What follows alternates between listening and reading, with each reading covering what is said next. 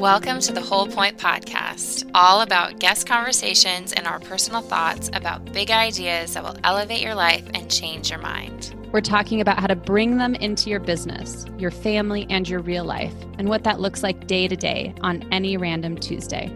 I'm Christy Bartelt, a quirky, wise mentor helping women confidently love themselves and change their lives and their minds. I'm Serena Talbot, and I'm passionate about helping people heal and accomplish their goals, bringing spirituality and intuition into the process so that people can move forward with the life they are created to live.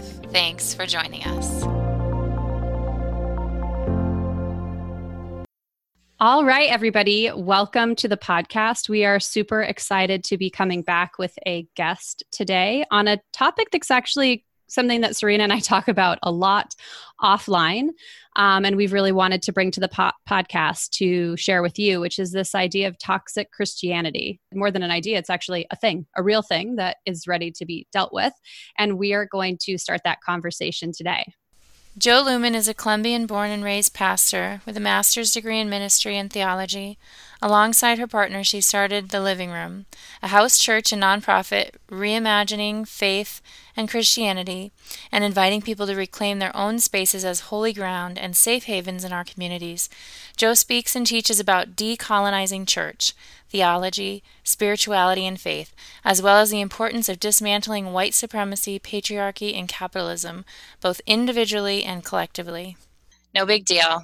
Just dismantling just the whole another thing. Tuesday. I love it's, it. It's, it's light work. It's light work. Welcome to the show, Jo. We're so excited to have you. I am so excited to be here. I am. I'm really excited to have this conversation, and thank you so much for inviting me. And tell us and our audience where you're talking to us from today. I am in the playroom of my home in San Diego. Um, the playroom is the brightest room and the quietest room in my house. So I work a lot from here, which my kids don't appreciate. So where do they have to be when you're in the playroom? They, if I have like a podcast or I am having a call, my husband takes them out on a walk. So oh, I, they nice. are getting ready to go on a walk right now. Yeah, it's perfect. I have to say, though, I think I'm just going to start calling my office the playroom, because when you said it, I was like, oh, that sets a stage. Like, I'm just playing today. I'm just here showing up. Yeah. Um, so, you know, there's so much going on in the world today. I mean, we went from pandemic to, okay, let's deal with, let's deal with racial injustice in America and then also globally. Um, but I think what is really important for all of us to keep in mind is kind of a bit of how are we maintaining our own energy and self-care. So Jo, in the middle of all of this, everything that's going on, what is a part of your daily routine or something that's adding a little more self-care and self-love for you right now? I, I have to be so intentional about these because of the nature of my work. I have to be very intentional about uh, um, infusing my days with joy. So we ha- we put our kids to bed together, my husband and I, and we don't follow any of the rules, you know. We lay with them, we snuggle them, we kiss them, we read extra books. And after we do that, after we put them to bed and we snuggle them and kiss them, my son has this thing where he says, más besos, more kisses. And he every time he says it, I have to give him a kiss. Mm-hmm. So all of that, uh, the night the night routine, and then right after my husband and I usually have a, a glass of sangria and talk about our day and talk about how we're doing and kind of check with each other. And that's my favorite part of the day. Oh, it sounds lovely. How old it are your is. kids? I have a seven-year-old, a six-year-old, a three and a, a four. And, I'm sorry, four and a half-year-old, and then I have a one-year-old baby. So mm. just just things are easy there. They're just like real easy. I have an eight-year-old boy, and then an, I have a ten-year-old as well. But it's such a fun age. I love it, it when they start getting kind of more independent and. My seven-year-old will be eight soon, and.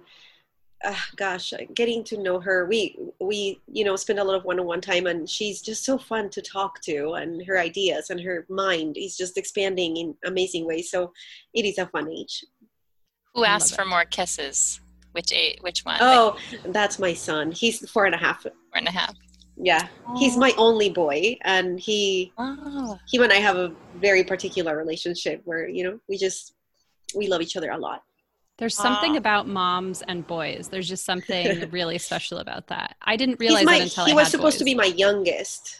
Um, he was the last one. So we, we, when my husband and I were dreaming our life, we said, two girls and a boy. That's what we want. And I thought it was going to be a boy and two girls. That's what we wanted, a boy and two girls. But then it was two girls and the boy. And he was to be my youngest, my last. And I really was able to savor him because I had left my job at the church. And um, so that plays a lot of, you know, into it. I, I savored him as a child, I, my pregnancy completely differently than I did with the girls. Mm-hmm. Okay. So It, it could be light. It could be something that you're finding educational right now, but what is a book, a show, a movie, or something that you have seen or read recently that's really made an impact on you? I, I watched a movie just a couple of days ago. It's a lighthearted, cute movie called The Half of It, um, about this Chinese teenager living in rural Washington who gets hired by a football player to write love letters to his crush. Um, And it just turns out that it's her crush too. And so there is all of these different things that are happening between her being an immigrant and her being gay and not closeted too. And um, this football guy who ends up kind of liking the Chinese girl. And it just gets complicated, but it's sweet and lighthearted and funny and they it, brilliant conversation. Uh, so it, it was a, a beautiful, sweet movie to talk about kind of deep issues too.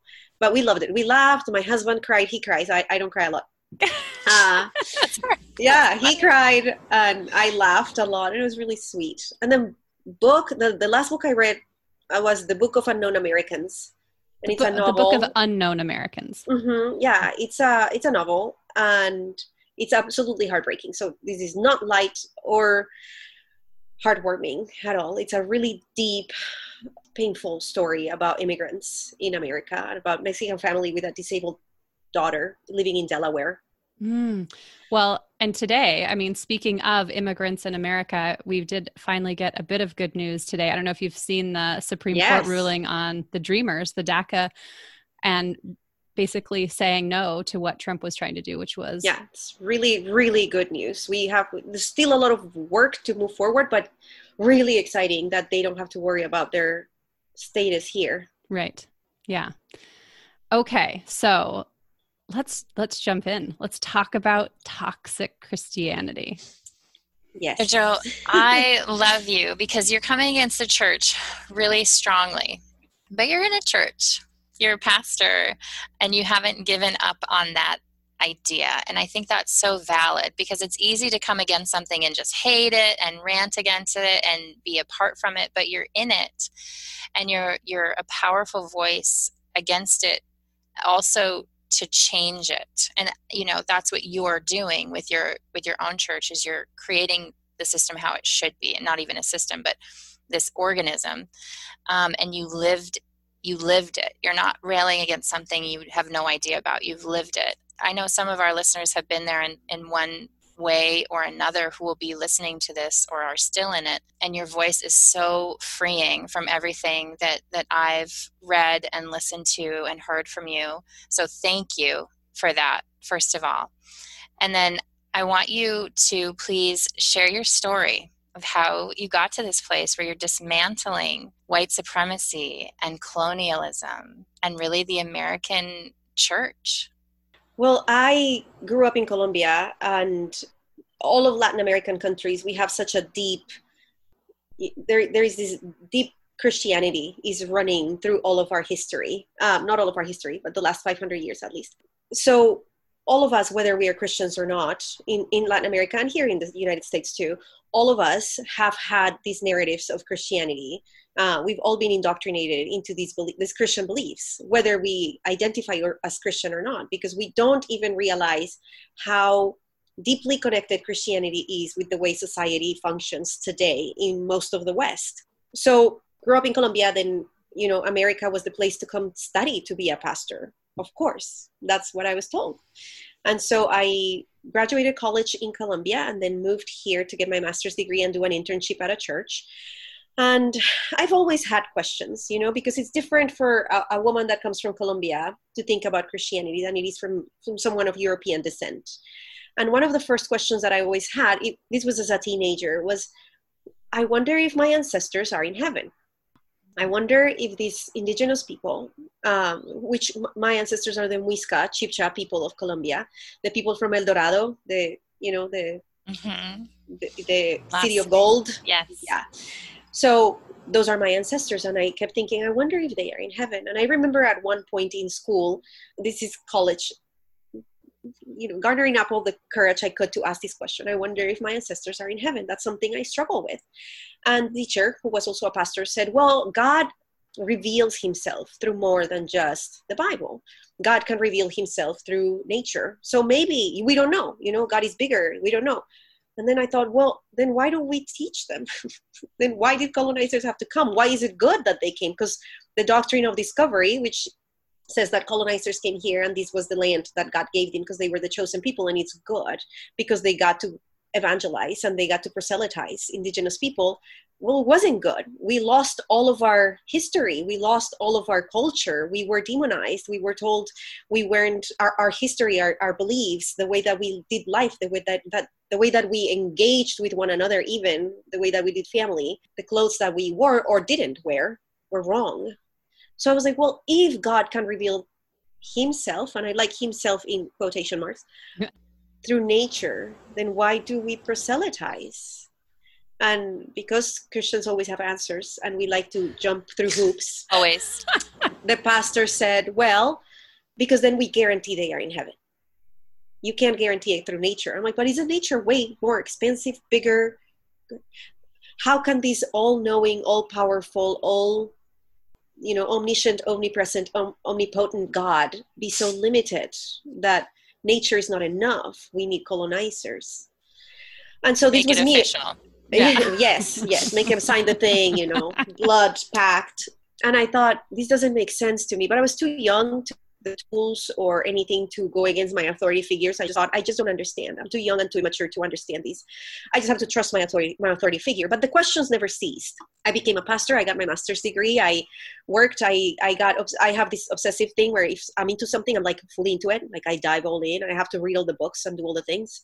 So I did that with Christianity. I, I read all the books and did all the things. And then I had more questions. And mm. the way in which the church behaved, the way in which I behaved as a pastor, the way in which we did community didn't make sense at all. It just, it didn't, you know, we were more concerned with a brand, the brand of Christianity, than we were concerned with a people, the people of God, which is everyone. Yeah. We were more concerned with the community of Christians, the, the, the small one, than the community of humans, all of us. And and things just didn't make sense. And in the process of all of that, I was also in a very toxic church. The, the church where I was working was very toxic, very abusive, uh, because most of our theology is abusive. So you cannot have a non-abusive church with toxic theology. Um, this idea that the pastor knows best, the hierarchy of, of um, belief, the hierarchy of acceptability inside the church. If you do all of these things, you're more acceptable in them. Mm-hmm. Um, the, the pastor is the man of God. He's the anointed man of God, which aren't we all anointed? So all of these things just got more and more uncomfortable. And I started asking the questions out loud, uh, which always gets you ostracized. I was going to say, how did that go? Terribly. It went terribly. It gets you always ostracized in, in toxic spaces. So it got to a place where my husband and I knew we had to leave. Like there was no, you know, I try, I tried to change. I tried to ask the questions to get us all to be introspective and, and perhaps do better for the community. It didn't happen. You know, I just became the bitter person that was just angry. And that the, the pastor kept insisting that I had some bitterness that I, that was unaddressed. He was like, I, if I feel like you have some bitterness against me that you just um. haven't addressed. And I'm like, well, it's not against you. It's more against like the way we do Christianity, but sure. I mean, it's not, it's not me. You keep saying it's me, but it must be you. That kind right? of response. Yes. Yeah. Yes. And the, you're just immature. You just don't get it. You just need to keep staying under our care, you know, under our umbrella of authority, and you'll be fine. Well, I did that for ten years and I wasn't fine. I actually kept getting worse and worse and worse. And I started having suicidal ideation because I, I couldn't believe that if you just give yourself to God completely, if you are completely, you can be this miserable and things can just make this little sense. I was miserable. I hated parenting inside of the Christian world, this deep commitment to obedience. Obey isn't even in the, I don't know if you knew this, but obey isn't even in the Bible, in the Old Testament. There, the word obey doesn't exist. It's not there because that's not the work. The work is to listen. Every mm-hmm. time you see obey, really the word is listen, mm-hmm. not obey. Because the word That's is to big. listen, to listen to our inner intuition, to listen to ourselves, to listen to God within, right? What mm-hmm. Christians call the Holy Spirit. That's the work. But yeah. the commitment to obedience, obedience, obedience, it's oppressive. You can't breathe. And I couldn't, I couldn't breathe. So I, I decided I had to go. So we left, we visited a lot of churches. It was two years of us visiting churches and ah, just seeing the same thing everywhere. Can I ask you, when you were visiting churches, was there something you were looking for that was the thing where you're like, I would know if there was something a little healthier here, if I could just find a church that did this? That list grew longer as time went on. One of the first things was a high, high accountability for leadership. Mm. Most past, most churches don't have high accountability for leadership. Or they any. pretend that they do, but they don't. Or mm. any. Yes. Yeah. So high accountability where the congregants also get to hold leadership accountable. So I was looking for that. Do you know how many churches are there like that? Apparently, at least in two years, you were like, didn't find it. Wow. I didn't. I didn't. I, I did back- find, oh, sorry, I did find a couple, and there were L G B T Q affirming churches. Mm-hmm. And I wasn't yet. Mm-hmm. So I had to wrestle with that a lot. And then the, the next thing that I was looking for was no hierarchical, like a commitment to dismantle hierarchy inside of the church. So those two things are mainly the reason I don't go to church, and I decided to just start a church in my living room, mm. which is just my living room. It's not, you know. I want to back up though. You were miserable. You were inside the church and you were miserable. And I don't think that is an uncommon experience it at isn't. all. You know, and that's why it's so important as Christy and I work with people to heal and to grow. And part of part of that with both of our work is connecting to that intuition, because I believe that's your connection with God, Emmanuel, God in us. And that's what I find is it's yeah. this, it's like a it's a system. That's why you're dismantling it, built to disconnect you from the God within you. Yeah. By these means that you're dismantling. Yeah. Because uh, this is the thing, systems of oppression thrive if they keep us in trauma cycles. Yeah. Because people in trauma cycles are not are ina- are unable to think completely rationally, completely clearly, because the whole time we are just trying to defend ourselves, to protect ourselves. You know, our trauma keeps us protecting ourselves. So the church's um, grip on people, because they wanna they wanna have a grip on people, is fear based. Yeah. The church's grip on people only works so long as people are deeply traumatized, and what's traumatizing them is the religion. It's it's these toxic beliefs, you know, these beliefs that you're not good enough, you're not doing enough, God is disappointed. The, the, just the notion that your sin killed a man, that he had to die for you, that alone is deeply traumatizing, especially for children. Mm-hmm. So from the get-go, we get traumatized into believing that God is disappointed, that God needs more of us, that we're not good enough. So it keeps us in trauma cycles dependent on the church. Uh, and the church then becomes a coping mechanism, but not a healing space. Yeah. So that that's the importance of dismantling it, because we need healing spaces. We don't need coping mechanisms. Coping mechanisms are good and they serve for a season, but they cannot become the only thing we like. We have to evolve past them. I've never I think that's oh yeah. yeah. Go ahead, Serena. No, go ahead. I was going to say, I've never actually heard it articulated in that way, that the church, a toxic church, is actually like a, an ill-conceived coping mechanism for our trauma, basically. Yeah. And you know what happens is we have low-level coping, high-level coping. A lot of people that come to the church come from places of low-level coping. So they are dealing with alcoholism. They are dealing with co- like deep codependency, really harmful behaviors to cope with their trauma. And then the church says, we can help you. Yeah, we got we can it. Help you. There's one it. answer. Here it is. Mm-hmm. Here yeah. it is. So they learn, they switch their coping mechanism, and church becomes now high level coping, more acceptable coping.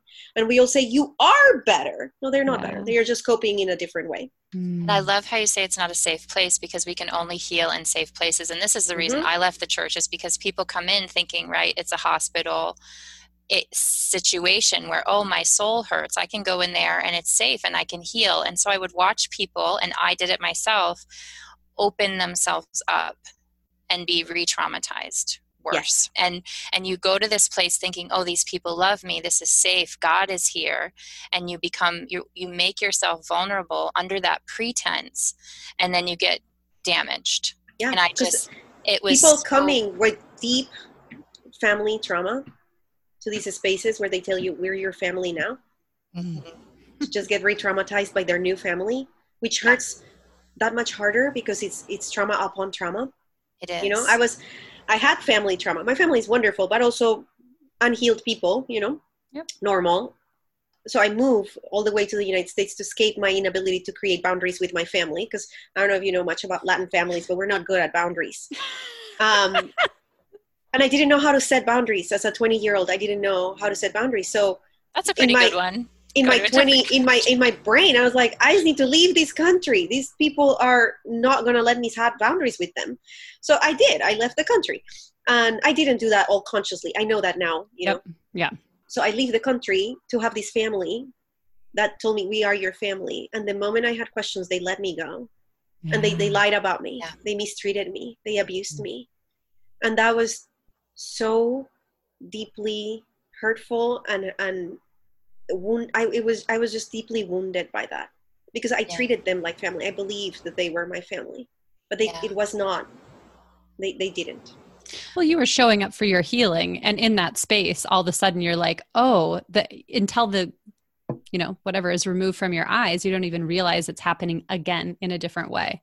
Right. We, I did, we just switch coping mechanisms, like yeah. we were talking about. Yeah.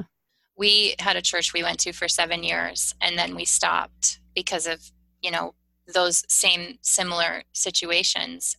We left, we stopped going one Sunday, and there was one person that we'd been going seven years to this congregation, and it was small, like everybody knew each other. There was no way of yeah. getting lost.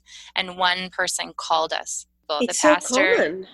You just get cut off, and it's this huge rejection. Yeah. And then you're also treated like you're the bad one, you're the sinner, you left, you're backsliding, right. you're, you know, all those things that you're Which, talking about. Shouldn't leaving churches be encouraged? Like people, sh- we should go into all the earth. shouldn't, shouldn't we encourage these? You know, I was, a, I was a pastor. I was here when we planted that church.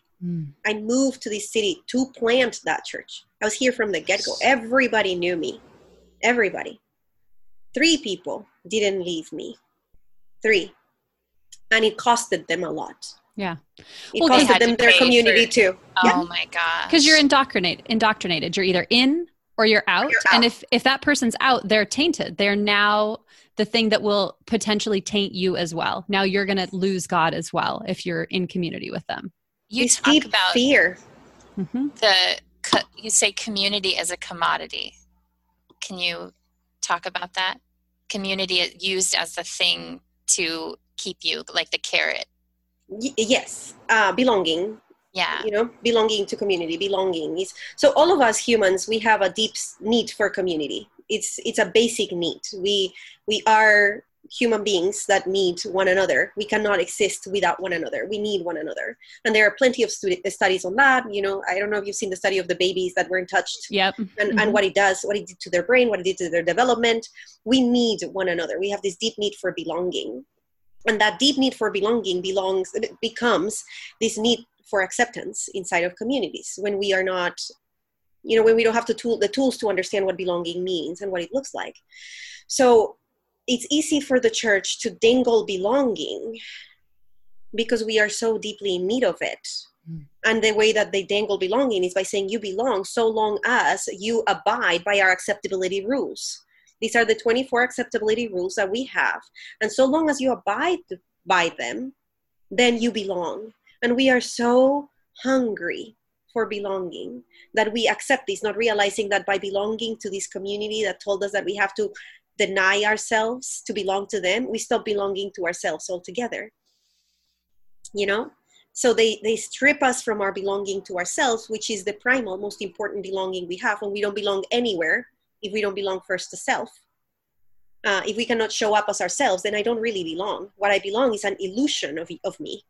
What you told me to be is what belongs. But me, the true self, you don't want her. You actually told me I don't get to be her to belong. But we are so deeply hungry to belong that we deny ourselves, that we say, I'll just fit in your boxes so long as you don't remove acceptability, you don't remove belonging from me. Churches do do, do that very well. and, and, and Christian families, unfortunately, you know. So long Jo, our family, so long us.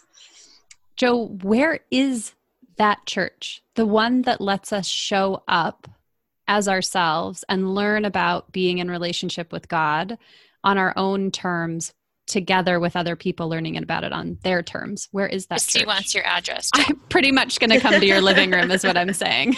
You're welcome to my living room anytime. We have dinner and talk, and sometimes we talk about silly things, which is part of being in community. But the church is within. Yeah. Yeah. That church is within.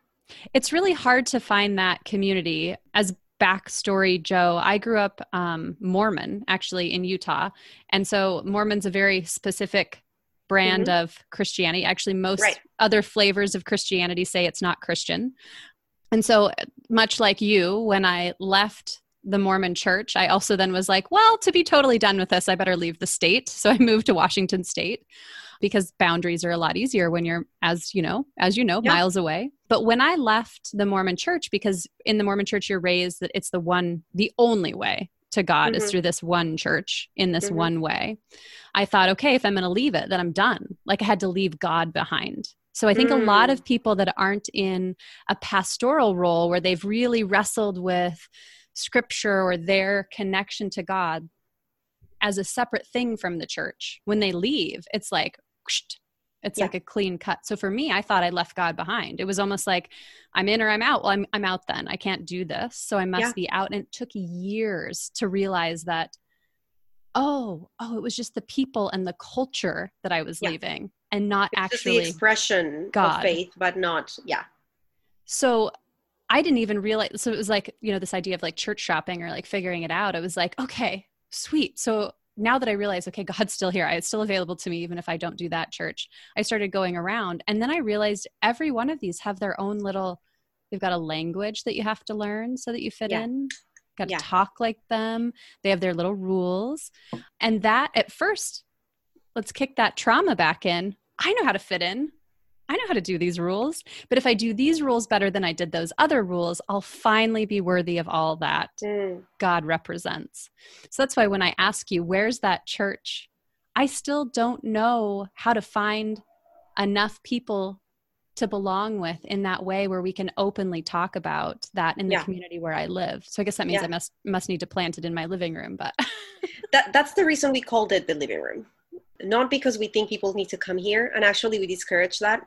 So we're a great business plan uh, where we say, don't come, because um, we discourage that. We want the people in our life, our actual literal neighbors, you know, we, we check on our neighbors. We know each other. Our neighbors back behind us just had twin babies and we checked on them. We said, what do you need? How can we help? Our neighbor two doors down is a older woman whose husband died two years ago, and she comes over all the time. We check on her. My kids go and check on Auntie Wen, and we know who lives around us, because being the church means being present in the in your community, being the safe space, you accepting every single person that comes into your life as they are and becoming. The reason I'm still a Christian is because I love the notion of the Christ, yeah, and because the notion of the Christ saved my life, because the Christ is divinity within, right? It's the ability to become God in the world that we are, because Jesus was an iteration of the Christ. Jesus wasn't the only Christ. So what does it mean to show up in the world as the Christ for others and be safe, be a safe space for people, so that I am the church everywhere I step foot, so that Um, these communities are built because my living room is a safe space always. It doesn't matter who is in that place.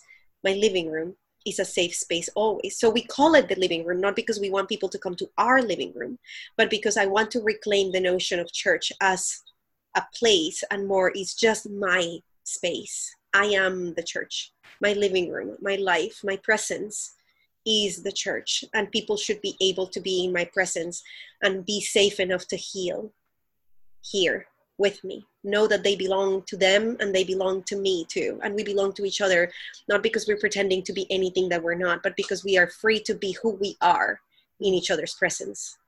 So so that's that's what we call the living room. It's Let's, not very successful in capitalistic terms, but we are completely fine with that. Well, in des- dismantling things, I feel like maybe that's the place to start. not right. being very successful in capitalistic terms. Yeah. What's mad, what's, you know, I, I've been really angry for a long time, and I've just been kind of healing out of just being angry and wanting to yell whenever I talk about this. Mm-hmm. But what your, the, that beautiful statement of what Christianity is that you just said, the fact that that doesn't fly, and that's what is being rejected, that's what's not allowed, that's what's shut out, is mind-boggling to me.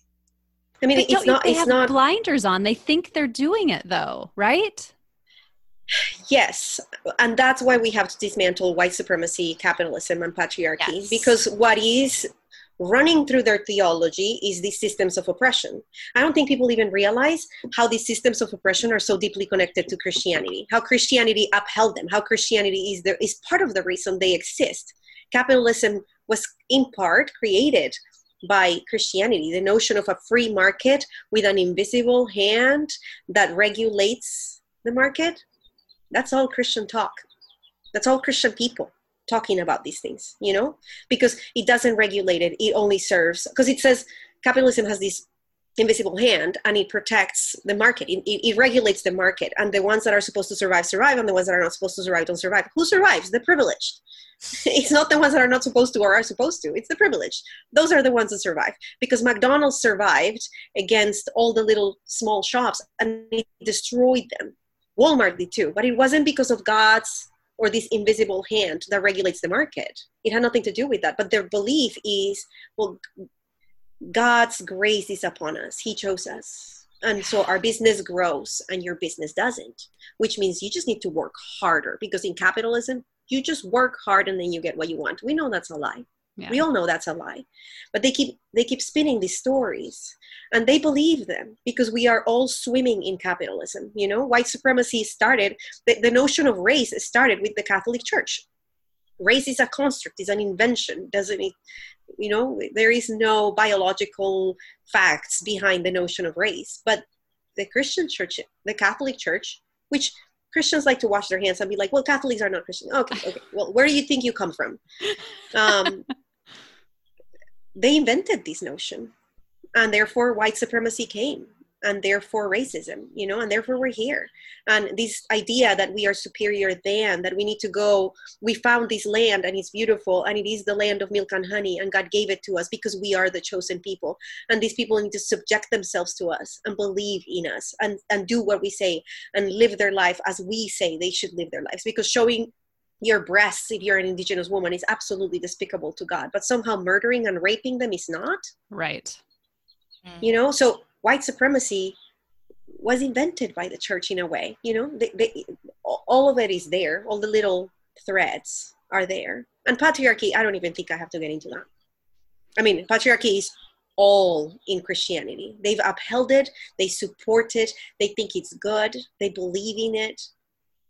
If we are not able to dismantle all of these things from this faith, which I actually think is what Jesus was trying to do. Yeah, totally. Yeah. Absolutely. He, he was not saying, hey, guys, everybody should be like me and, and behave like me and become me. We just need mini Jesuses in every corner of the world. That's not at all what he was saying. What he was saying is, you guys, this isn't working.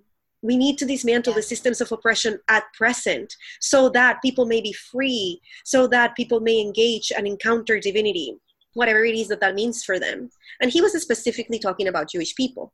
He wasn't even, like, he didn't care how everybody else was engaging, because that's on them. That's why I don't talk about any other religion, or, you know, mm-hmm. because that they will dismantle the things they need to dismantle, but I need to dismantle the thing that I'm a part of. Mm-hmm. It's my responsibility. I upheld it for so long. I, it's my, it's my job now. So I think that's what Jesus was trying to say, you know, like, hey, this isn't good. Yeah, and I think of often, you know, he said, you guys, you guys dangle the keys to the kingdom for everybody to come, and you're not even getting in, you know, and to me, that's like exactly what it is. It's this, like, we know how to get to heaven, and, you know, I'm not going to judge if they're going or not, but that is not the way. That un, that conditional love and that system and that programming, and if you slip up, you're bad. And really, with Christy and I, as healing comes from embracing all of you, like you're saying, mm-hmm. coming back to yourself. And you have a church that's despising parts of you and despising parts of every human, because there's nobody in that church who's actually perfect or doing all the things they're pretending to right. do. And so it's, we find, I find, Christy, I won't speak for you, but I think we've had this conversation. The people that hate themselves the most and it's hardest to heal have been part of that system that has taught them to hate themselves. It was shocking when I first started working with clients who were still deeply entrenched, how hard it was for them to love themselves. And yeah. trust they could hear God. Yeah. Well, they, they, that's the indoctrination, right? Because yeah. if you get if you separate people from themselves, then you're able to manipulate them because they are in trauma bond, like they are in trauma cycles, just a- afraid of themselves at all time. Because what Christianity teaches us all is we can't trust ourselves because we are, at the end of the day, sinners. Yes. And I think Christy and I, as white women, have an even bigger responsibility, like you're saying. I mean, for me, I feel very responsible as part being in the church for fifteen years and also, you know, perpetrating this system. But I think as white women, we also have that responsibility to have this conversation and do our part with the white supremacy part of it. Right. That, you know, and we see this all the time. We're going to, we have all, we're going to go help these people in other countries and we're going to go help. And oh, I, we Jesus. don't say savage, but it's still there. The idea oh, yeah. is still there, you know? And I was reading about all of the indigenous people. My mom was adopted and we didn't know until last year her heritage. So we thought maybe we were Indian, and we, and she, she knew tons and tons of Native Americans were put up for adoption, and it's still happening yeah. because they were viewed as savages and not able to raise their children as well as we, you know, white people could. And you, you know, that this happens inside of even the, the, not just the foster care system, but um, C P S in general, yeah, the, because of implicit biases of the social workers. If a white family is doing something and a brown, black family, Asian family is doing the same thing, they are more lenient toward white white family because the belief, the implicit bias is they know how to parent. Yeah. These other people don't know how to parent. They just don't. I have a good friend who's working really hard at dismantling all of these things inside of the social work world. And she tells me there there are social workers that are like, they speak to their kids in Spanish. Like, that's just not good for them. Where? Wow.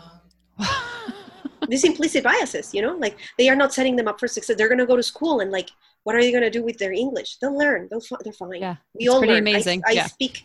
I, I did. I figured it out. Yeah. And these are the things, you know, the last couple of years that I've really been looking at, because I would say, oh, I'm never, I'm not racist. Of course I'm not racist. I have, you know, black friends. I like black people, but these systems I have absolutely perpetrated without right. any idea that, that I, that I was doing it in those, you know, in those ways where we just have ideas and we don't question them and we don't think about them. Yeah. But how we're looking at people, what we're avoiding, what we're inviting, who we're hiring, where we're moving, like all of these things are happening, whether we're thinking about them or not. And obviously right now we're in this space of everyone, a lot of people getting educated, a lot of people getting informed, right? Yeah. And educating ourselves. But what I'm finding, Jo, that's breaking my heart is that Christians are the most racist people in my Facebook feed. And I, and you're saying, of course they are. That's the system. That was it, what it was designed for. And that blows my mind because even more. Chris- Christianity keeps you in your subconscious mind. Mm-hmm. You know, you don't have to worry. That's why I say Christianity keeps you immature. Well, that's you don't hypnotism. Have to worry. You're hypnotized. Yeah, yeah, yeah, you don't have to. You don't have to worry, and also you are waiting for your savior. That's what immature people do: wait for a savior. Mm. Then they don't have to do it themselves. But when Jesus comes, when you all become Christians, when when all these things, everything will be well. The problem is not racism. The problem is not systemic racism. The problem is not institutional racism. The problem is that you don't have Jesus. When Jesus comes to your life, then. You know, waiting for the savior. That's what that's what kids do, right? Kids don't. That's that's immaturity. Well, that's what women in abusive relationships do. They're waiting for a savior. Yeah. yeah, and that until we are able to say, no, this is on me. This is on us. I have to take responsibility for the community that I live in. Uh, I have to understand the part that I play, and I have to understand how to stop playing that part. I have to dismantle my own biases and start living consciously. It's it's becoming aware. And I, I think that's actually more akin to salvation, that what the Christian church teaches is salvation. Salvation is becoming aware and embodying everything that you are completely and fully, being able to show up in the world as yourself, one hundred percent yourself, you know? That's why the notion of being born again is not so much, oh, I was dunked into water and now I'm a Christian and now I'm born again, but it's more, I am unearthing the divinity within that had been oppressed by all of these systems for so long. I don't even know who I am, and I'm learning who I am and becoming that person and stepping into those shoes completely. Uh, and that's becoming conscious, becoming aware.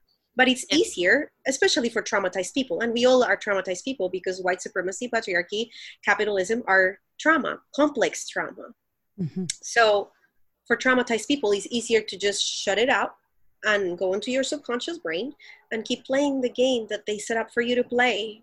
You know? Well, and the carrot, part of the carrot is if you come and you, you know, belong here, the pain will go away. Jesus took mm-hmm. the pain for you. It's this idea that living isn't supposed to be, you know, a gut-wrenching struggle. Yeah. Because that that's the beauty of it. Like, oh, yeah. I can feel that pain so that I know someone else's pain.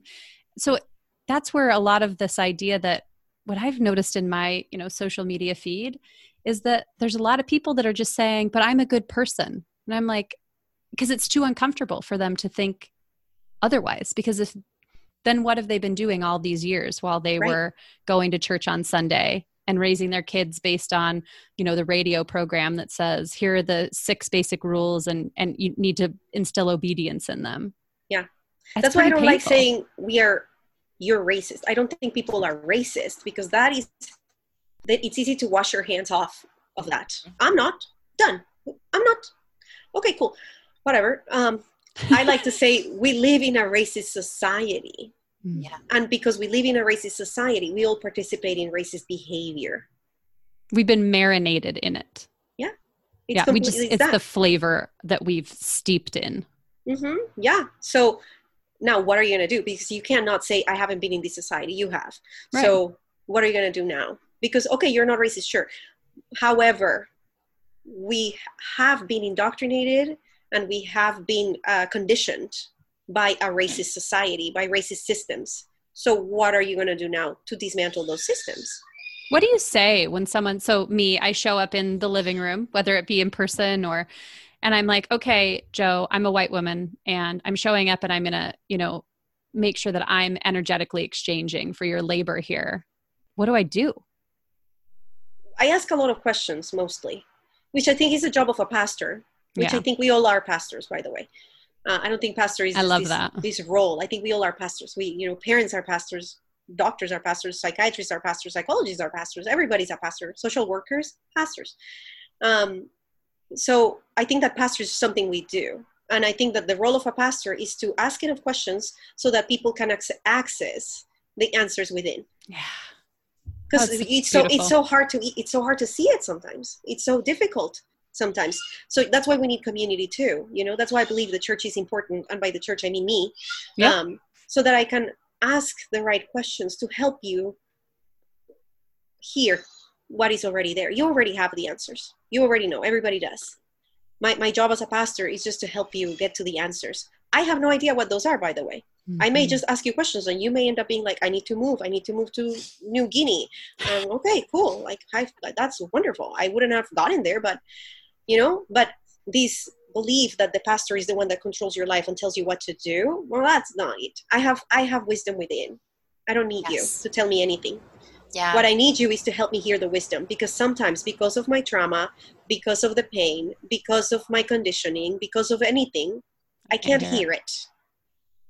Do you I, think I had that a client you show, that said, go ahead. I had a client said they were unhypnotized, like working, mm. right? The awareness is to get, like what you're saying, unhypnotized. So you're conscious, so you know what's going on. So you yeah. see the the thing that you're swimming in, right? You yeah. see the water. Yeah. And once you see it, you can't unsee it. No, and you and freak out because you see more and more. And you're like, this it's goes for miles. I was just mad for years. Yeah. Well, this is the part of community, right? Doing this with someone so that when you get to that place where you're like, where it hits you, where you have the the visceral experience of seeing something that has been invisible to you, someone's there with you just in that weight of that moment with you so that you can heal it. And I, I talk about also the, the anger, you know, mm-hmm. once you, the first, when you see it, the immediate feeling is anger. Not not just anger for you because you feel like right. you were lied to and you're so angry that they lied to you. You're also angry for everything else. And then it's still happening. It's yes. like today. And they, yeah. and they refuse minute, to see it. It's still happening. And, yeah. and we have to make room for the anger, you know, and and because Christians are not very good with emotions. Um, so just yeah. re- like helping Let's people say that be again. Like, Christians, yes, are, Christians not are not very good with emotions. emotions. There is, there is one emotion, two, actually, gratefulness and joy. Yeah. Well, that's not helpful. And if you're out of lead. that, you don't have God. You right. must not. You need to pray right. more. You need to read the Bible more. But so, somehow they don't read the, the parts where Jesus flips tables and makes yeah. whips and says really mean, like he curses mm-hmm. at religious leaders because the, the language isn't even pretty. It's it's very colorful language. Um, but, you know, making room for you're angry. And perhaps the most healing thing right now for you is to let that anger be. Yeah. Let that anger lead you. Learn to learn to listen to the anger too. What it's trying to tell you is yeah, is, that's what yeah, we do. Because it our... is speaking to you. Mm. You know, that's why I say pain. The the theology of suffering inside of Christianity is terrible. Like suffering is always good because God will bring a testimony from it. Kind of notion that's terrible. It's horrible. That's, that's abuse. Like you know. That's and just this grooming is, and abuse. It's gr- but, like you you have a part on your on your Instagram page where you compare that, where you know the an abusive husband or an abusive person in the church, and it's identical behaviors. You just said grooming and denying your feelings. Oh, you don't feel that. Oh, you just need to pray more. Or gaslighting. Don't be angry. Mm-hmm. God hates anger, or whatever it is. Don't let the yeah. sun go down in, on your anger. And it's like the anger is extremely justified. Yeah. But then that's why you have to help people understand the theology of suffering is violence. The theology of suffering is abuse. However, pain leads you. Pain is good. It tells you where something is broken. It tells you, you know, if you don't feel pain, then you don't know what's wrong. You don't know what's broken. Suffering, though, it's oppression and misery, and you don't have to accept it. Because they tell you pain is good, so accept suffering. No. No, pain is good because it leads me to healing. Yeah. I don't have to accept suffering. Suffering is something I reject.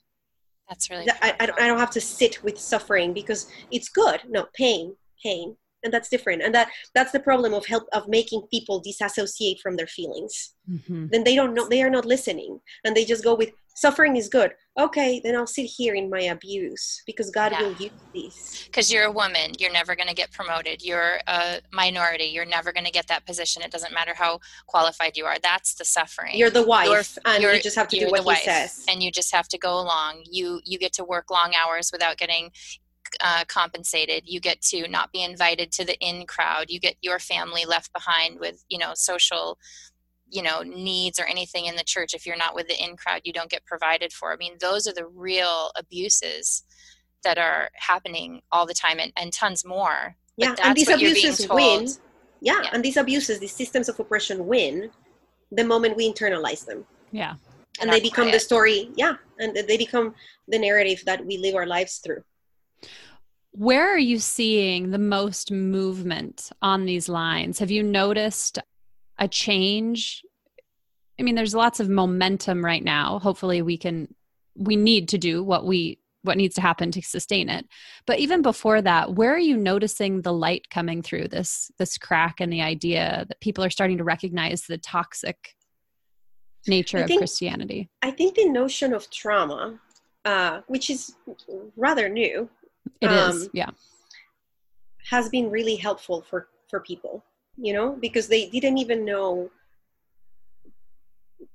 religious trauma is a thing. They didn't even know trauma was a thing first, you know, nobody, this is just the way the world works. We all suffer. It's fine. Um, but people like, we didn't even comprehend that trauma is a thing and what it does to our bodies and, yeah. you know, how we carry it. Um, biologically, how we carry it all the way to the cellular level. We carry this pain and this trauma through generations. Yeah. And I think that understanding those notions has started to open people's eyes to, wait, trauma, that's what I have. And I, and, and not only that, because we were told that's just the way it is and there's nothing to do, but we can heal. We mm-hmm. actually can heal. And understanding that, wait, trauma is sure something we all have, but we, it doesn't mean that we just have to shrug our shoulders and be like, those are the cards that we were dealt. But there is a, there is a path where we could heal I, I think that that has given us all the ability to say, I could do, it's what I call heaven on earth.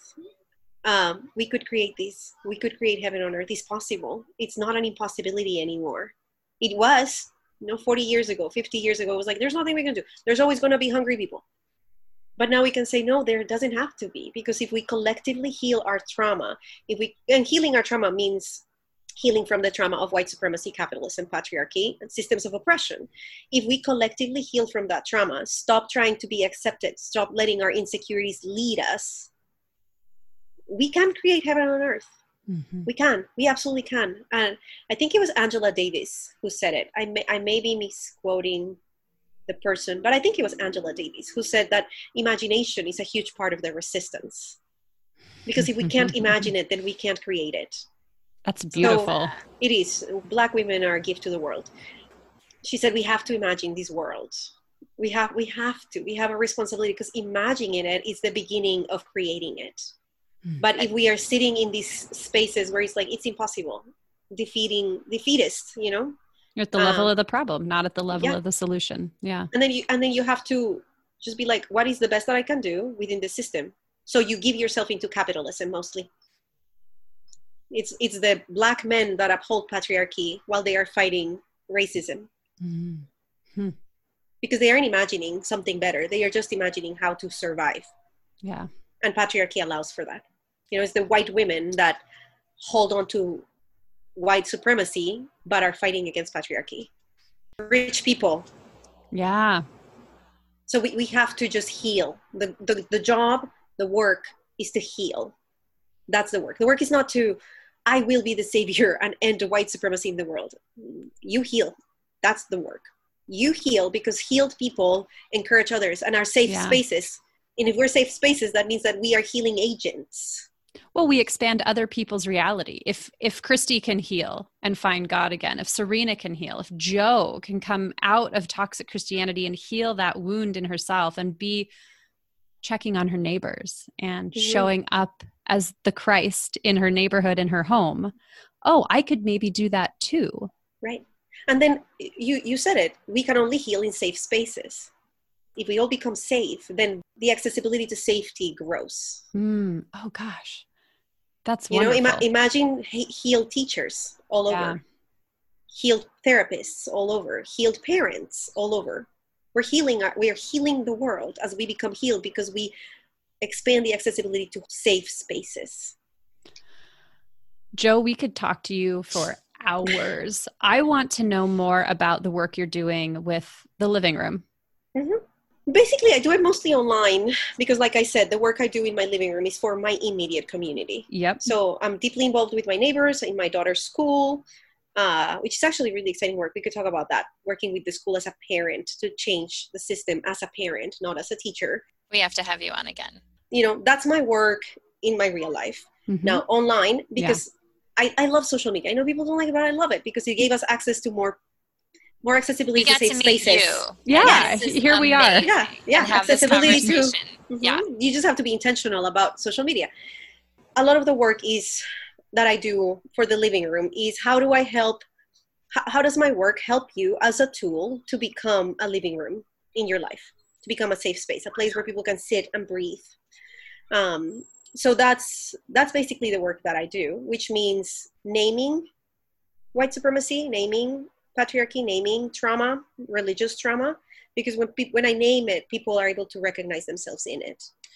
You know, most most of the time people say, I had never seen what you said, but I, I knew. Yeah, that was my it, experience. I was like, oh, that's it. Like, you just gave me the, the, the words. The language. Were, mm-hmm. Yes, exactly. And you were able and to just clarify. To feel and heal, like you're mm-hmm. saying. You gave you gave a space because yeah. you gave the words. Yeah. Yeah, I well, think part of, sorry, part of no um, being a safe space is understanding what are things that I can handle, what are um, basically grenades that I can handle, and standing in front of those who can't handle those grenades mm. and saying, I'll take them so that they don't have to. Uh, I can handle a lot of religious grenades just because of my training. You can. Yeah, because of my training and because I have a lot of Bible training and a lot of, yeah. you know, studying. So a pastor says something to me, I'm like, you're lying, you're lying. I know you're lying. Here, I can prove it to you. So I can handle the grenades, but a lot of people with religious trauma cannot. which means that I feel that it is helpful for me to stand and say, I'll take the grenades for you so that you have the tools when the grenades come to be able to repel them. Yeah. Um, so if somebody wants to find out more about your work, where would they find more of this goodness? I, I speak a lot on, uh, I write a lot on Instagram. That's how this whole thing started. I just wanted to journal out loud and then it became a thing. Uh, so Instagram is where I write most of my thing. I also have a Facebook page where I kind of post everything that I posted on Instagram. And then on Twitter, I'm just myself and I uh, have my like angry rants and sassy moments. So you know, that's so have, Twitter of you. Yeah. I had someone tell me that uh, Facebook is Florida, is the Florida of social media. And Instagram is L A. You know, everybody just looks very well put together.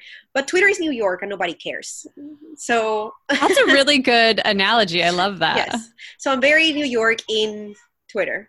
And I, uh, we have a living room, it's living room s d dot com, the website. And I am, I'm, I'm currently changing all the content in it because when I, when we created it, we were a little bit less decolonized than we are now. So a lot of things have changed, which yeah. it happens. Yeah. Um, but we do have the website there and I have a patron, uh, for anybody that wants to work with me, you know, more one-on-one. Mm-hmm.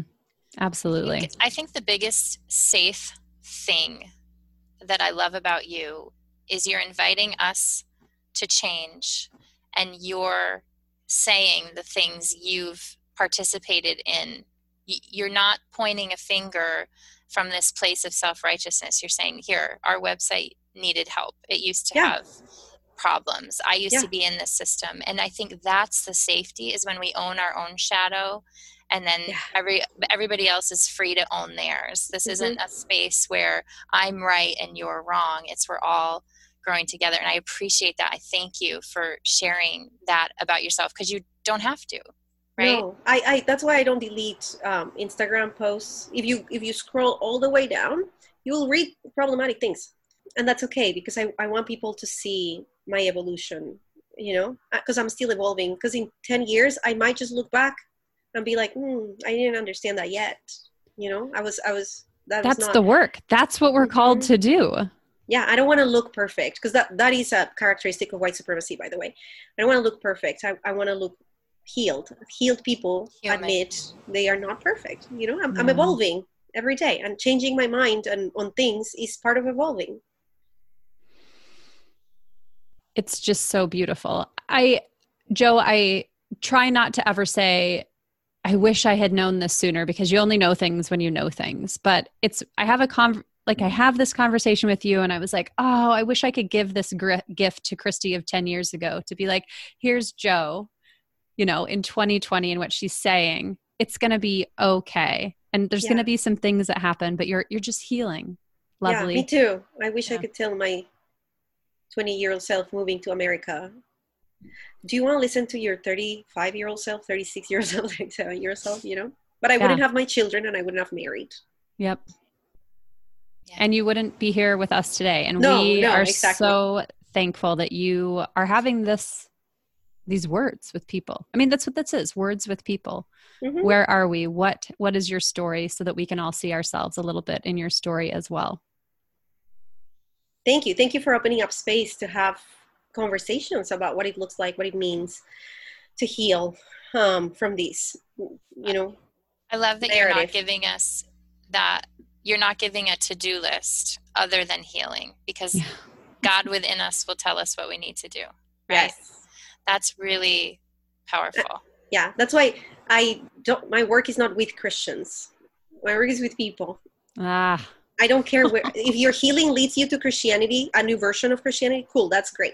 But if it leads you to atheism, that's fine. If it leads mm-hmm. you to, you know, Baha'i, that's fine. It, it, The the work of healing leads you. I don't. I yeah. can't. So I go where you must. It's wait, just you're, so wait, wait, freeing. Wait, wait. You're going to let God do it and you're not going to officiate it? Is this what you're telling me? Yeah. No, no official stamp from Jo? No, I will. Right? Like, no, I will not hold God hostage in your life. Oh my gosh. That is such a visual. I feel like God was always tied. It was like lashed to this thing that I felt like I didn't have access to. Yes. Well, behind these walls that you you didn't have the, the door. You couldn't open the door because you, you didn't. They were gatekeepers to God. There were. My family wasn't the right kind of family. I belonged to the church, but my dad didn't belong to the church. So I, you know, oh, just can anybody play with her? I don't know. You don't know where she's going to go. It's a slippery slope living with someone who doesn't believe, you know, these right. the same things. And what a, what a tightrope to walk, to then as a child. And then as you get older to be like, where do I even fit in this, right? This organization? Nowhere. Right. I don't, that, I don't fit here.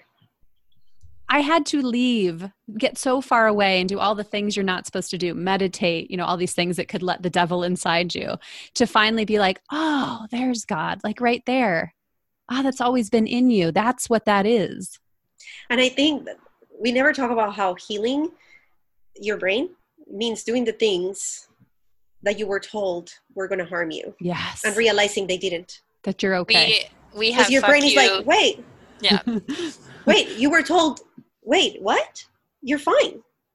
Yeah, we do a thing called fuck you therapy sometimes with people. Excuse the cursing. I love that name. No. Well, because it's a freeing word. If you've ever been had that word taken from you, or, you know, the word has been given all this energy, but then you're able to use it, uh, particularly with some something that's been abusive.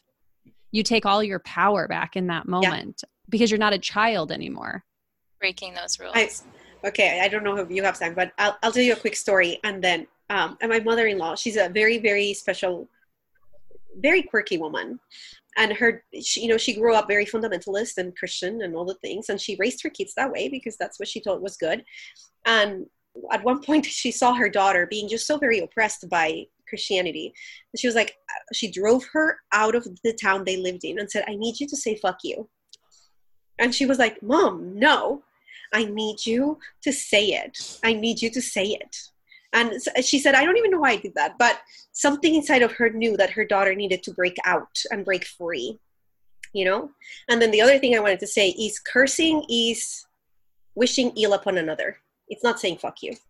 Mm. You know, cursing is wishing ill upon another. And you don't even have to say the word to, to, to curse. We could have a whole uh, episode of you telling us what the words actually mean in the Bible. Yeah. cur- cursing means wishing ill upon another. Swearing means saying something and not being truthful. Mm. So promising something but not doing it, lying, you know, being deceitful. Mm. That's what swearing means. And using the Lord's names in vain is using God for self-gain. So empty religion.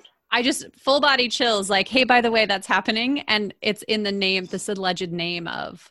But you guys are so shocked that I said, fuck you.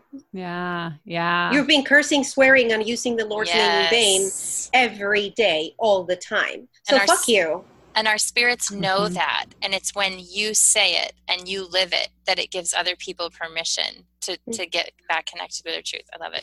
Well, you know, it's that whole idea. When you're in your power, you're a lot less... You're not controllable because you're in your power. You're going to be like, uh, yeah, actually, fuck you to that, to the patriarchy, to yeah. racial bias. Like, you know, what is it this week? The white blessing or whatever the, like, I mean, it's just Lord like, have mercy. Oh, like you, I see that. Well, and it's funny. I've told this to Serena, this idea of, you know, when you, in a session that we do with someone, when you get to this part of there's been some abuse, some some form of abuse or some form of trauma, and you you have this dialogue with the thing or the person that's hurt you, and you use curse words, you you actually get a voice in this moment.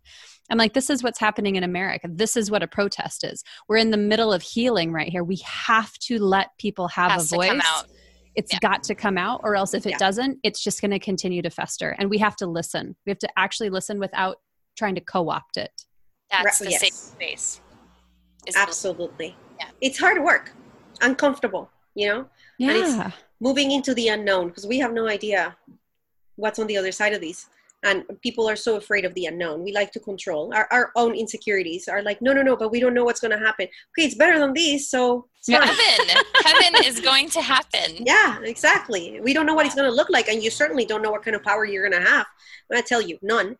Uh, yeah. But and, let it happen. Yeah, it's better yeah. for all of us. We'll be better. Well, it's kind of that idea. Like I think about it, you know, you purge something in your house, like you go in your basement, you finally get rid of that thing that's just kind of been there that you thought you needed and you kept around for a while. And now you have less, you have less and you feel better. The thing doesn't have power over you anymore. And you actually then just feel better. I'm like, okay, yeah. take whatever this burden is we don't even realize we're carrying that we think we need. Let's get rid of it and see what it feels like afterwards. I think we yeah. might all be surprised that we all feel a hell of a lot better. Yeah, because people don't realize that every privilege you have, sure, it gives you privilege in the world, but you have it because you were taught to dehumanize groups of people in your brain, which means you dehumanize yourself by doing it.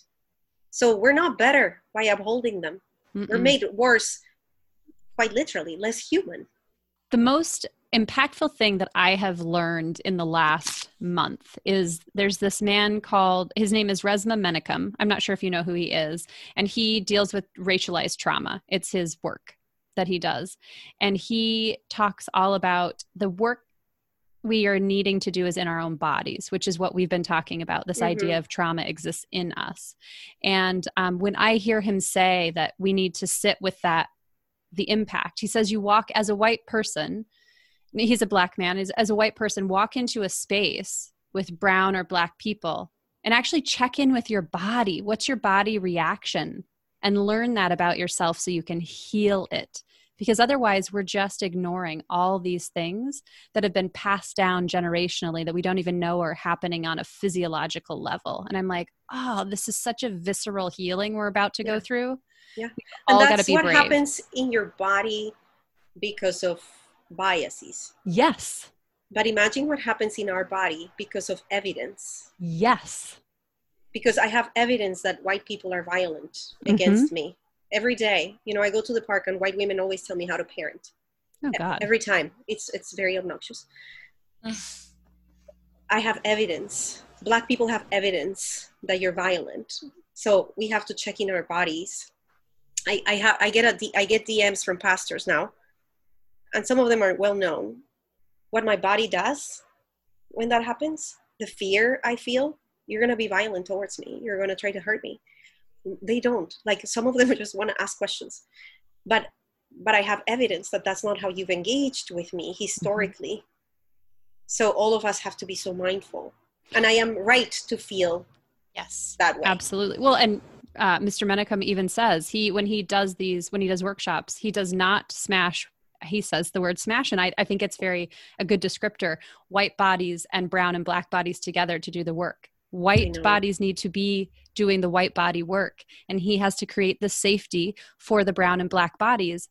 And when I heard that, I was like, this is why, as we listen to, and I've been listening to black women because there's the voices, ju- it's like, there's more, there's more resonance, resonance there for me in this moment.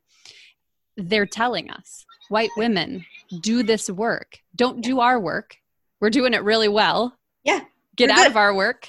Yeah. Go do your work you've been avoiding. Yeah. The and work that I'm doing with the school, with the my girls' school, that was one of the first things I said. I said, white parents are absolutely welcome into these, and we want them doing this work too.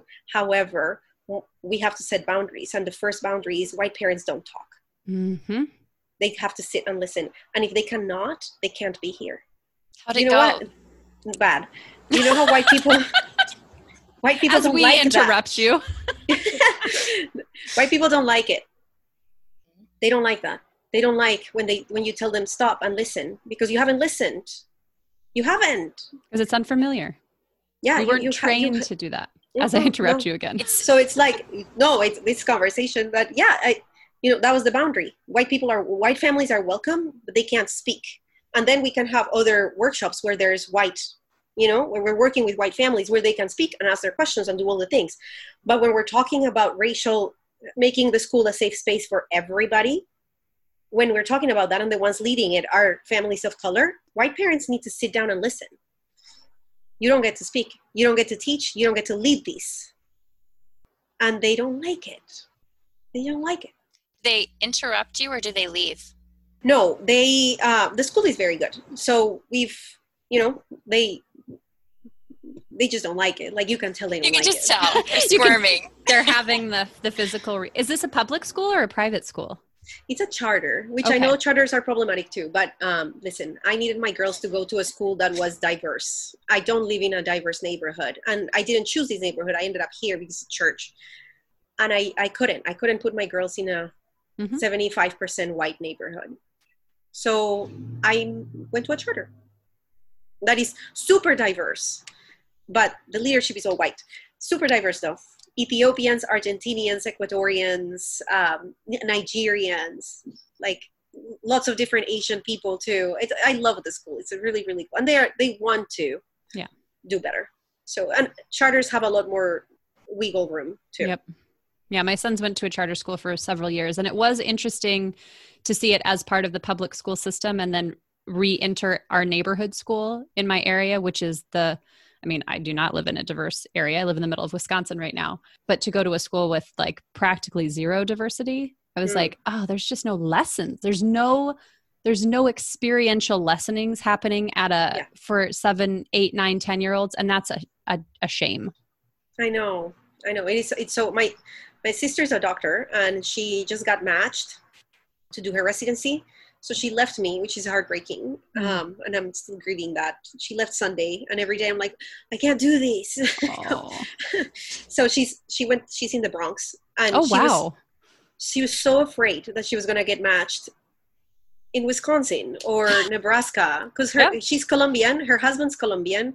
Her kids are Colombian. And she was like, my kids are going to be a minority. And I don't, I want them to, I mean, they are a minority, but they are going to be more so a minority. Mm-hmm. I want them to be in a diverse area. So she's in the Bronx, and she was excited about that. Um, just so far away from me. I was like, why couldn't you get matched it, in L A? You, I was going to say, you can't actually, I don't know that you can get too much farther from each other and no, still be in the U S. Like, there is not, California has more California is harder to get matched for international students. So we knew California wasn't an option, but, but yeah, she was, she was telling me like, that was a big part of, yeah. I was hoping not to get, because it, it will be violence against my kids, and my kids will become the ones that have to teach. And it's not fair. Kids should be kids. That's it. I have this kernel of knowledge that just, it seems to be coming up in me that our kids are already better than we could ever be at any of this. They are. It, generationally, they're farther removed from, you know, I've healed, my dad right. healed a bit from his parents, and on down the line. And, you know, hopefully they're, they're just born a bit more healed than I was. Right. But I just, if I get down, I just look at them and say, okay, what, what is, what's the goodness I can see in them right now that I can reinstill in myself? And that also keeps you going. Like how, what world do I want to build for them? Yeah. Oh, yeah. I think I wouldn't have deconstructed if I wouldn't have become a mom. Wow. Yes, I agree. With four daughters, watching it happen to them, that's when it was like, no, no more. Mm. One of the one of the first questions I thought to myself when I was pregnant with my oldest was, what if she's gay? yeah. Yeah. Who, who will I protect? Her right. or my indoctrination? You know, I, I didn't have the words for that, but I kept thinking, what will I do? Will I ostracize her like I've seen many families do? Mm-hmm. Or will I go with her? Will I stand against this church and be like, no, no, you know? And, and I thought, and if, and my answer was, I'll protect her. Yeah. Every time. And I said, and if I protect her, why haven't I been protecting them? Yes. Why, well, why? And then it comes back to, why am I not protecting myself? Right. Yeah. So I was like, I, this is not, but it was having a daughter. It was having someone that I cared, that I loved so much. Be like, hmm. I don't want this for them. Mm-hmm. I don't want this church for them. I don't want this life for them. I want better for them. And then, listen, my second daughter is a gift to the world. She is the most confident. I feel like something's coming here. I think we have a couple of those in our family. She's the most confident. Like, I don't care about anything. This is who I am. You know, she likes to wear different shoes. And she loves it. Like it, it means something to them to wear different shoes. So I let her, I don't care. And she just wears, she's quirky and unique, but she embraces the quirkiness and uniqueness. And I watch her and I'm like, I won't be like you yeah. when I grow up. You are who I am supposed to become. There's and something about child. Second children that show up and they're like, by the way, yeah. watch out world. yeah. Yes. I say, I say to people often, she made me a mom. It was her who made me a mom. My first was really easy, cute baby. It was like a an accessory, you know? Mm-hmm. Also because of my indoctrination, that's how I treated her. Like, oh, look at my cute baby. Because it was about me. Yeah. But then my daughter, my second one, I was like, oh gosh, this is what people talk about. Okay. Whew. Um, Oh, Jo, thank you so, so much for joining us today. And I look forward to some something in the future that our paths will cross again in some way. So thank you for sharing your knowledge. That's same. Thank you yes. so much for having me, for having me. And I'm, I'm excited to continue to build a relationship and get to know you guys and, you know, keep becoming safe spaces for people together. And thank you. I just want to thank you for those grenades that you take, because I can't imagine. I see some and I cringe and I'm like, this lady's got cojones. I, this, is, this is hard work. But that you're doing that. You're you're creating that safe space, but it's costing you, right? And yeah. thank you for that. I, I read something a couple of days ago that broke my heart, and it said, so long as we are walking into danger, we are not free. Mm. So I'm not free mm. until I don't have to take any more grenades. You know, so long as our work is to take grenades for others, which you guys do too, we're not free. So the work is to build a world where nobody has to. Yeah. So, but thank you. Thank you for acknowledging it, though. It's really bad sometimes. Yeah. That's why I drink sangria and enjoy my children. And, and take more kisses. Put them to bed. And take yeah. more the snuggling is for kisses. You, too, more than yes. them. Yeah. Yes, it is when, for sure. When you painted the bedtime picture, actually, I have to say, like, in my mind, it was like, that is God. Like, that, there is the heaven right there in that moment yeah. where you take more kisses, where you read more stories, where you spend more time. Yeah. It's, no, it's a, yeah. they, they are, my kids are my salvation too. Yep. Gray hair and salvation. That's what mine yes. are. I, both. My ulcers and all of the above. Yeah. Thank you again, Jo. This has been wonderful. And we encourage all of our listeners to join the conversation. What did you gain from this today? What do you know now that you didn't know before you listened to this? And how may you step out in front of a grenade that you're ready to take for someone else so that you can form the safe space around you. Thanks for listening. Have a good day. Thanks for listening. If you liked what you heard, please share it with your friends. Leave us a review, subscribe so more people can find us. And if you want more information about me or Christy, there's a link to both of our websites in the show notes, and we'll see you next time.